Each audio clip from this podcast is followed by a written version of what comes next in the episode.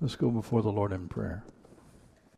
Father, instruct us now through your holy word. Speak through me as your servant, remembering that your words are the words of life. There are all kinds of ideologies and philosophies of men in this world today. Some that have profound observations of how things function, but they don't deal with the originations of how life came into existence and why we even have a critical mind to think with in the first place. You have the words of life. Impart them to us through your word. I ask this in Jesus' name. Amen. Well, I'd ask that you turn in your Bibles this morning to Psalm 105. Psalm 105 and put a marker there as we need to continue with last week's message, uh, which is in Acts 27. Acts 27. Psalm 105, the psalmist calls upon the people of God to rejoice and remember who God is and what he has done for us. We will revisit that towards the end of the message. But at first, we need to continue in Acts 27, as I ended that message last week asking the question why is it that you need to come to the end of yourself in order to truly see that you were never in control to begin with? Why is it that you need to come to the end of yourself in order to truly see that you were never in control to begin with? The one who is in control is God. The one who is always in control is God.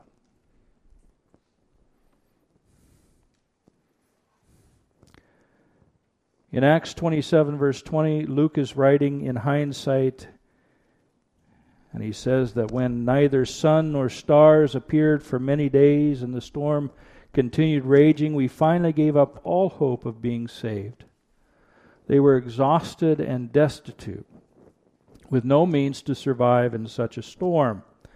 Throwing most of the food overboard was their last effort to lighten the ship and make it more buoyant, hopefully, uh, desiring to stay alive. But at this point, they were truly at the end of themselves, knowing that the only thing they had uh, waiting for them uh, was to be overtaken by death itself. But in the midst of this despair, in the midst of this despair, Paul tells them in verse 23 on, he says, Last night an angel of, the, of God, whose I am and whom I serve, stood beside me and said, Do not be afraid, Paul. You must stand trial before Caesar, and God has graciously given you the lives of all who sail with you. So keep up your courage, men, for I have faith in God that it will happen just as He told me. Nevertheless, we must run aground on some island. Of all the places that you would want to hear the words, take courage and do not be afraid, would it not be when you're facing death right in the eyes? When you're looking at death and death is staring back at you, and you realize that this is the one that you're going to contend with? Is it not of courage? And encouragement to hear the words, Do not fear, from the angel of the Lord, from God's word, knowing that death has no power over God whatsoever, that death is not greater than God. As God's purposes will be carried out regardless of what stands against them. Is this not what Paul means when he writes in Romans chapter 12, verses 38 and 39? For I am convinced that neither death nor life, neither angels nor demons, neither the present nor the future, nor any powers, any powers, neither height nor depth, nor anything else in all creation will be able to separate us from the love of God that is in Christ Jesus our Lord. It is the love of God working through the living Word of God, Jesus Christ, to give us the victory over all that opposes us even death itself. God saved everyone on that ship from the storm, every one of them, from the power of death, so that Paul would be able to testify before Caesar. God told Paul earlier on in, in Acts that to the Gentiles you must go. And so God is keeping his promise, and his purposes are not going to be thwarted by anything in creation. And so onward, Paul goes. There are two matters here, then, of extreme importance before we get to Psalm 105, which calls us to rejoice and remember what God has done. The first matter is that God's purposes will be established as God is the Almighty One. God's purposes shall be established because God is the Almighty One. There is none greater than Him. Look in your Bibles at Psalm 46. Psalm 46, verses 1 through 3. God is our refuge and strength and ever present help in trouble. Therefore, we will not fear. It's not because we don't live in a scary world. It's not because there are trials in front of us. It's not because things can go awry and, and, and mess up our lives. We, that's not the reason we don't fear. It can be easy to, re, to be fearful of those things. We don't fear because God is with us, He is our refuge. And therefore we will not fear though the earth give way and the mountains fall into the heart of the sea though its waters roar and foam and the mountains quake with their surging. Whether it be the greatest forces of nature unleashed, such as those during the time of the flood, or the terrible uproar of the nations during times of persecution and even war that threaten to undo us, we will not fear, as Luther writes, for God hath willed his truth to triumph through us. So this storm will not overtake Paul, and even those on board with him, as it is God's will that his truth will be declared to Rome through his servant Paul. This leads to the second matter, which is that even though salvation is assuredly from the Lord, this salvation normally flows through or is offered through God's people. That's important to understand. He who sows sparingly reaps sparingly. He who sows abundantly reaps abundantly. There's a reason Jesus says this. You can restrict the flow of God's Spirit through you, or you can unleash it. The issue is our faith. Are we trusting in God? Are we servants of God? Are we allowing God to use us for His glory? Are we restricting the flow because we are fearful?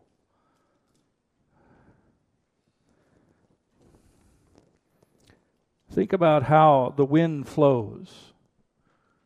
The wind is basically everywhere, but it flows in currents throughout this world. You can get in nooks and crannies, and go anywhere. And can you control it? That's what God's Spirit is like, Jesus says. The Westminster Confession of Faith, Shorter Catechism, asks the question, What is God? The, fir- the first part of the answer is God is a spirit. God is a spirit. He's infinite, eternal, and unchangeable in his being, wisdom, power, holiness, justice, goodness, and truth. But God is a spirit, not confined by anything. Hence, we need to recognize uh, God's Spirit at work here in the life of Paul, even in directing the ship in the midst of this storm. Uh, what does the angel of God tell Paul in verse 24 of Acts 27? He says, God has graciously given you. God has given you, Paul. Every member on this ship. It's because you are here that they are going to be saved. Now, what did I say? Salvation is of the Lord, but God's salvation is meted out. It's, it's, it's revealed through His servants, through His people, as they proclaim His word, as they proclaim His good news. And I want to guarantee you that if you are in the midst of the storm and you've been out in the storm for 14 days, everything's been tossed over, you're starving, your, your anxiety level is through the roof. You want to hear some good news and that you're going to be saved after all of this is extremely good news.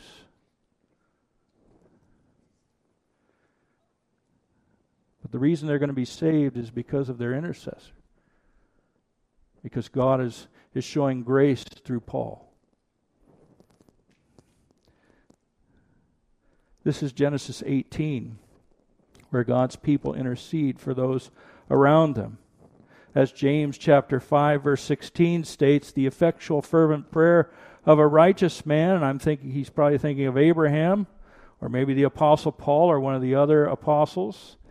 Uh, asking for God's grace on behalf of those around them availeth helps much because you're drawing your power, your strength from the Lord. You're petitioning the Lord's strength on behalf of those around you.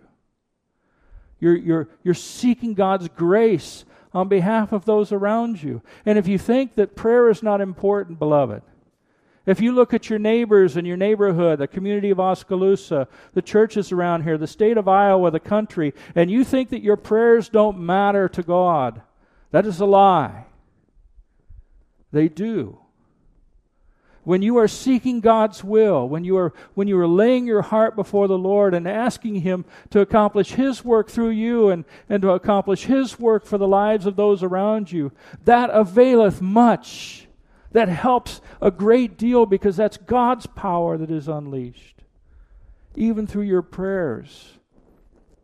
One of the greatest lies of the devil is don't bother praying because it's not going to do anything. God already knows what's going on. Your prayers aren't going to matter much. That's a lie from the pit of hell. When you come before the Lord in humility and you seek His, His will to be accomplished here in this world as it's done in heaven, God works through that. And what you see here in this situation is that all 276 people on board were saved because of the prayers of three individuals, namely Paul, but also Luke and Aristarchus, the three Christians on that boat. That's why everybody else was saved. Was God showing forth grace and favor through his servants? Because his purposes will not be stopped. And he wants Paul to go to Rome to proclaim his gospel, and Paul will go to Rome.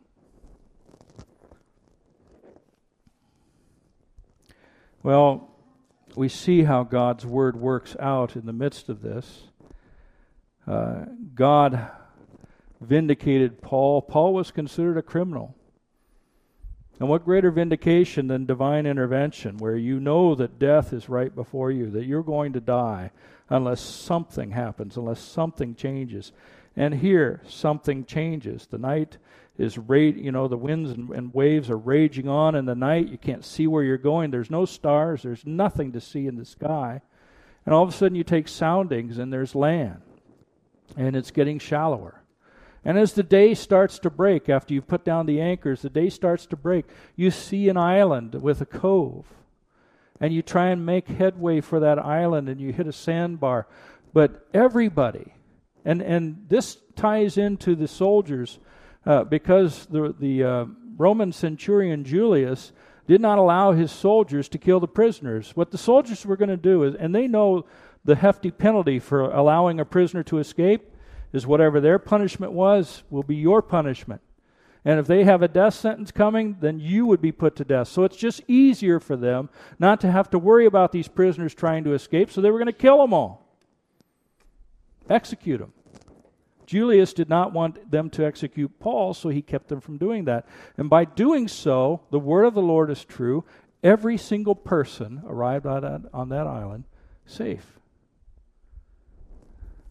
Again, God's salvation being meted out through his servant, even as salvation is of the Lord. So think about this. They were driven by the storm for 14 days, being totally at the mercy of this tempest, and then they run aground on a sandbar, and they hit the island of Malta, which is this little island in the middle of the Mediterranean. It's like finding a needle in a haystack. And how do you think they got there? How do you think they all survived? Again, it's through God's grace. It's through God's word. It's through God's spirit. Not just speaking the truth of what's going to happen through Paul, but making it happen. Directing that ship so that they land on, at this island, so that all can be saved. That's all God's providential governance, bringing this to pass. So everyone was saved. And the question then again is who's in control? The Roman commander and his company of soldiers with their swords and shields, with their military hardware? The captain and the crew of the ship, were they the ones in control? Not at all. The one who was in control was the, the, the slave or the criminal who proclaimed the word of God. In other words, God is the one who is in control. Paul, as God's servant, is just making that known to everyone who was there. Do you think everybody on that boat rejoiced to set their wobbly legs on solid ground? Do you think they rested well that night, thankful to be alive after such turmoil? Do you think they will ever forget what God did for them through his servant Paul? You know what my answer to that is? Perhaps. Perhaps. The one thing us human beings are good at doing is forgetting and justifying. I know that we live in the information age, and thus we are inundated with all kinds of information on a daily basis. So that as some files are placed in the memory cabinet, other files are cast out and put in file 13 or the circular file. But what about important information that can help you to not make the same mistakes over and over again? What about remembering which medicines you need to take, not only to keep you healthy, but maybe even keep you alive? What about special dates or events on the calendar? I can remember signs regarding 9 11. And these signs said in big letters, never forget. I remember similar signs for the, for the Jewish Holocaust. Never forget. Never forget what, what happened during this time of history so that we are not doomed to repeat it. Well, Pastor, that's why we write stuff down, so we don't forget it. It's why we write important stuff down in, in journals, personal journals. Or we have uh, a, a, family lineage of, of records, or, or we have records for the church, historical records for the church. Uh, we have history written down about our community in Oskaloosa, or, or we have history for our country, and so forth. World history. That's why we write these things down, is so that we don't forget them, and that we can learn by what has happened in the past.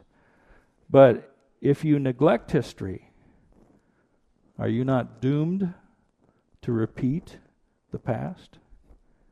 Is that not why history goes in cycles? For example, there are false preachers today and teachers today who present themselves as the genuine article. They are truly of God, uh, while selling their religious and philosophical wares that have nothing to do with the biblical gospel to whomever will buy in, as they have never been fa- there have never been false teachers and false prophets before them who led people away from God. Why would people be duped again? You don't learn from history. We go in cycles. There are greedy business people who are trying to build their own their own empires in this world as if there have not been greedy business people before trying to build their own empires in this world and yet people still trust in these empires, still trust in these companies and buy their products and invest in their stocks. Even though they have no moral compass by which they are directed. There are corrupt kingdoms that promote Satan's agenda of worshiping the creature over the creator. And these kingdoms stand for a while before they are uprooted and destroyed by the next ruthless, self deifying kingdom. Pride makes you forget. Pride makes you forget. Oh, we will just build back better than before. When you are in the fresh moment or you are fresh in the moment of seeing God's deliverance, of course you remember. Of course you do. But a few months later, a few years later, decades later, generally speaking, you can collectively forget that your salvation comes from the Lord as you try to take care of yourself instead of daily trusting in God's provision through His Spirit and His Word. This neglect leads to churches and even whole denominations in decline. This is a reason there is a division in the visible church today, just as there is in our culture. You can forget that God is the source of blessing as you seek the world's blessing. You can forget that God is the source of life as you are busy trying to draw life from the idols that you prop up for yourself. When we forget God, the focus is then on us, and we go from serving the living God to serving the God of money or materialism. The man made systems of this world, striving to establish ourselves in this world apart from God Most High. When one forgets God and hence does not recognize who He is, they no longer fear Him. And then out come the mockers, the scoffers, the cynics, and the skeptics with their condescending rhetoric aimed at God and His people. I think of Jesus hanging on a cross and why He hung there. This is the Son of God hanging on a cross. And why he was there was so that he could take upon himself our sin and give to us his righteousness through his shed blood for us. And yet, what did people say when they went in front of him? Matthew 27, verse 40. So they said, You were going to destroy the temple and build it in three days. Were you? Save yourself if you are God's son. Come down from the cross. Well, three days haven't passed yet.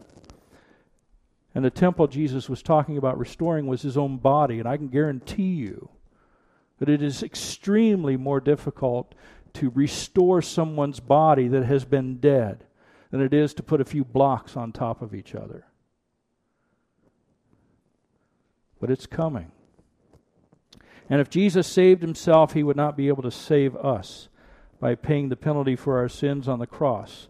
And if Jesus came down from the cross, he would be rebelling against his heavenly Father, who said that this is the only way. Yet, in the same way, we continue the chief priests and the teachers of the law, the intellectuals of this community, those with knowledge, those in the elders mocked him. He saved others, they said, but he can't save himself. He's the king of Israel. Let him come down. If he has authority, let him come down now from the cross, and we will believe in him. He trusts in God. Let God rescue him now if he wants him. For he said, I am the Son of God. As if Jesus could save himself. Can you hear the attitude? As if Jesus had the power to actually come down off that cross. Let's see him heal his own wounds and cast out those who put him on the cross if he has power. As if his so called Heavenly Father really cares about him. When I think of this, I am so impressed with, with God in heaven that all he did was shut the lights out and bring an earthquake. I, I could so see God going to mankind again. You dirty rats. You treat my son that way.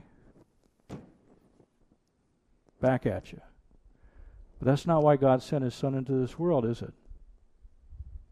He took all that upon himself because he came to save, not to condemn.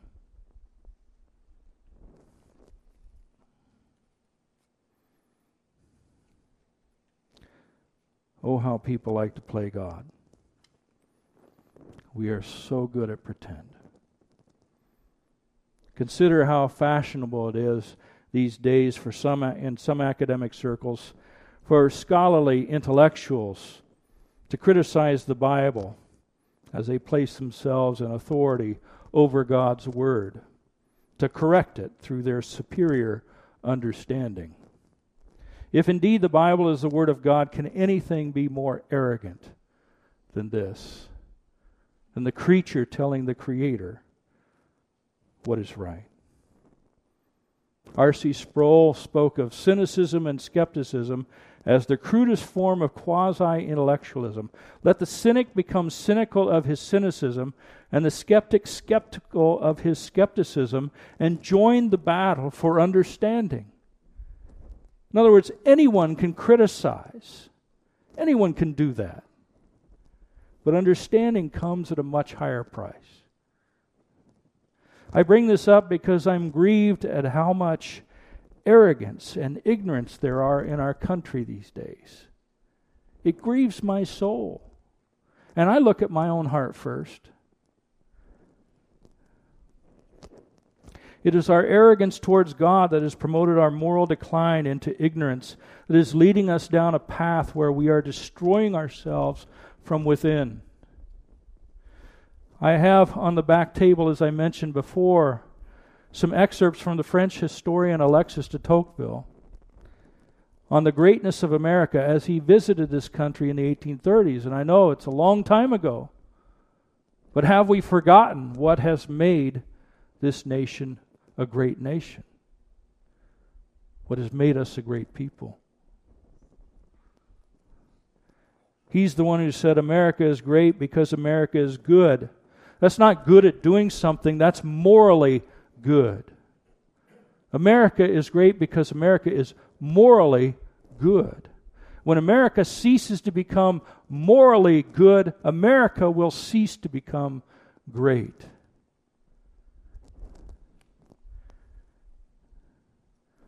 Take a look after the service at what made America great. The only reason I believe our country has not already tanked is that God is remembering his people here in this nation. And he hears your prayers. He receives your prayers. And he is with you. And he hears the prayers of our brothers and sisters in Christ around this world lifting this nation before God's throne of grace. He hears us. And I believe that He is the one with great patience who is bearing with us during this time of difficulty, during these problem, problematic times. And I think Psalm 105, the reason I want you to turn there now, is Psalm 105 leads us back. It is what directs us in how we should go forth. It's a guide directing us how we may rejoice and remember our God and the importance of making known who He is amongst the nations regarding what He has accomplished. Listen to these verses, verses 1 through 7. Give thanks to the Lord, call on his name. This is a consistent call to give thanks and praise and, and call on God's name in prayer. Make known among the nations what he, has, what he has done. Make God known to all through missions and ministries and mercy. Who he is and what he's done. Verse 2 Sing, sing to him, sing praise to him. Tell of his wonderful acts. Don't be, don't be coerced by the culture to be quiet because you're a Christian and you need to keep that, that personally to yourself. Tell them of what God has done in your life. Tell them what He's done in the lives of other believers. Tell them what, they, what God has done in the history of this country to make this a great nation and how God's blessed this nation. Do not be silent. Declare what God has done even though they may try to silence you. Glory in, honor his holy name. Let the hearts of those who seek the Lord rejoice. Look to the Lord and his strength. In other words, do not lean on your own understanding, but, but submit yourself to the strength and counsel of the Lord. Seek his face always. That's not sometimes or when you feel like it. Always. That's seeking the counsel of God daily. Because we need Him daily, just like a little child needs their parents on a regular basis. We need our God and Savior daily, and we need to seek Him daily. Remember the wonders He has done, His miracles, and the judgments He has pronounced. O descendants of Abraham, his servant, those who trust in God's righteousness, those who live by faith. O sons of Jacob, his chosen ones, those who are elect from every nation. He is the Lord our God. His judgments are in all the earth. That is the one thing we have to really remember is that his judgments are in all the earth. God is sovereign. His judgments, laws, governing principles are in all the earth. This is what God was teaching Job at the end when God was trying to ask, or Job was trying to ask God why all these things take place. And God is saying, I am in control of all this. Yes, Job says, Why are you allowing this to happen to me? To show you that when you put your faith in me, that is enough. You don't need anything from this world. All you need is me. We forget that as God's people because our world makes it very appealing and says, This is what you need. That's what you need. You need this material thing. You need this thought. You need this idea. You need this idol. Israel learned in the wilderness the only one they need is God.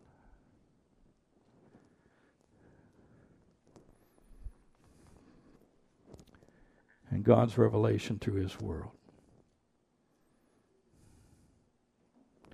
R.C. Sproul once said, I think the greatest weakness in the church today is that almost no one believes that God invests his power in the Bible. Everyone is looking for power in a program, in a methodology, in a technique, in anything and everything but that in which God has placed it, His Word. He alone has the power to change lives for eternity. And that power is focused in the scriptures. God's word was given to Paul that if you follow it, everyone on that boat will be saved. Paul declared that word to those around him, and they followed it. And every person on that boat was saved. Will we not, as his people, remember to follow his word? And rejoice in it, not make excuses for it. Rejoice in it because God's word is life. Rejoice and remember this and declare it to the nations. Amen.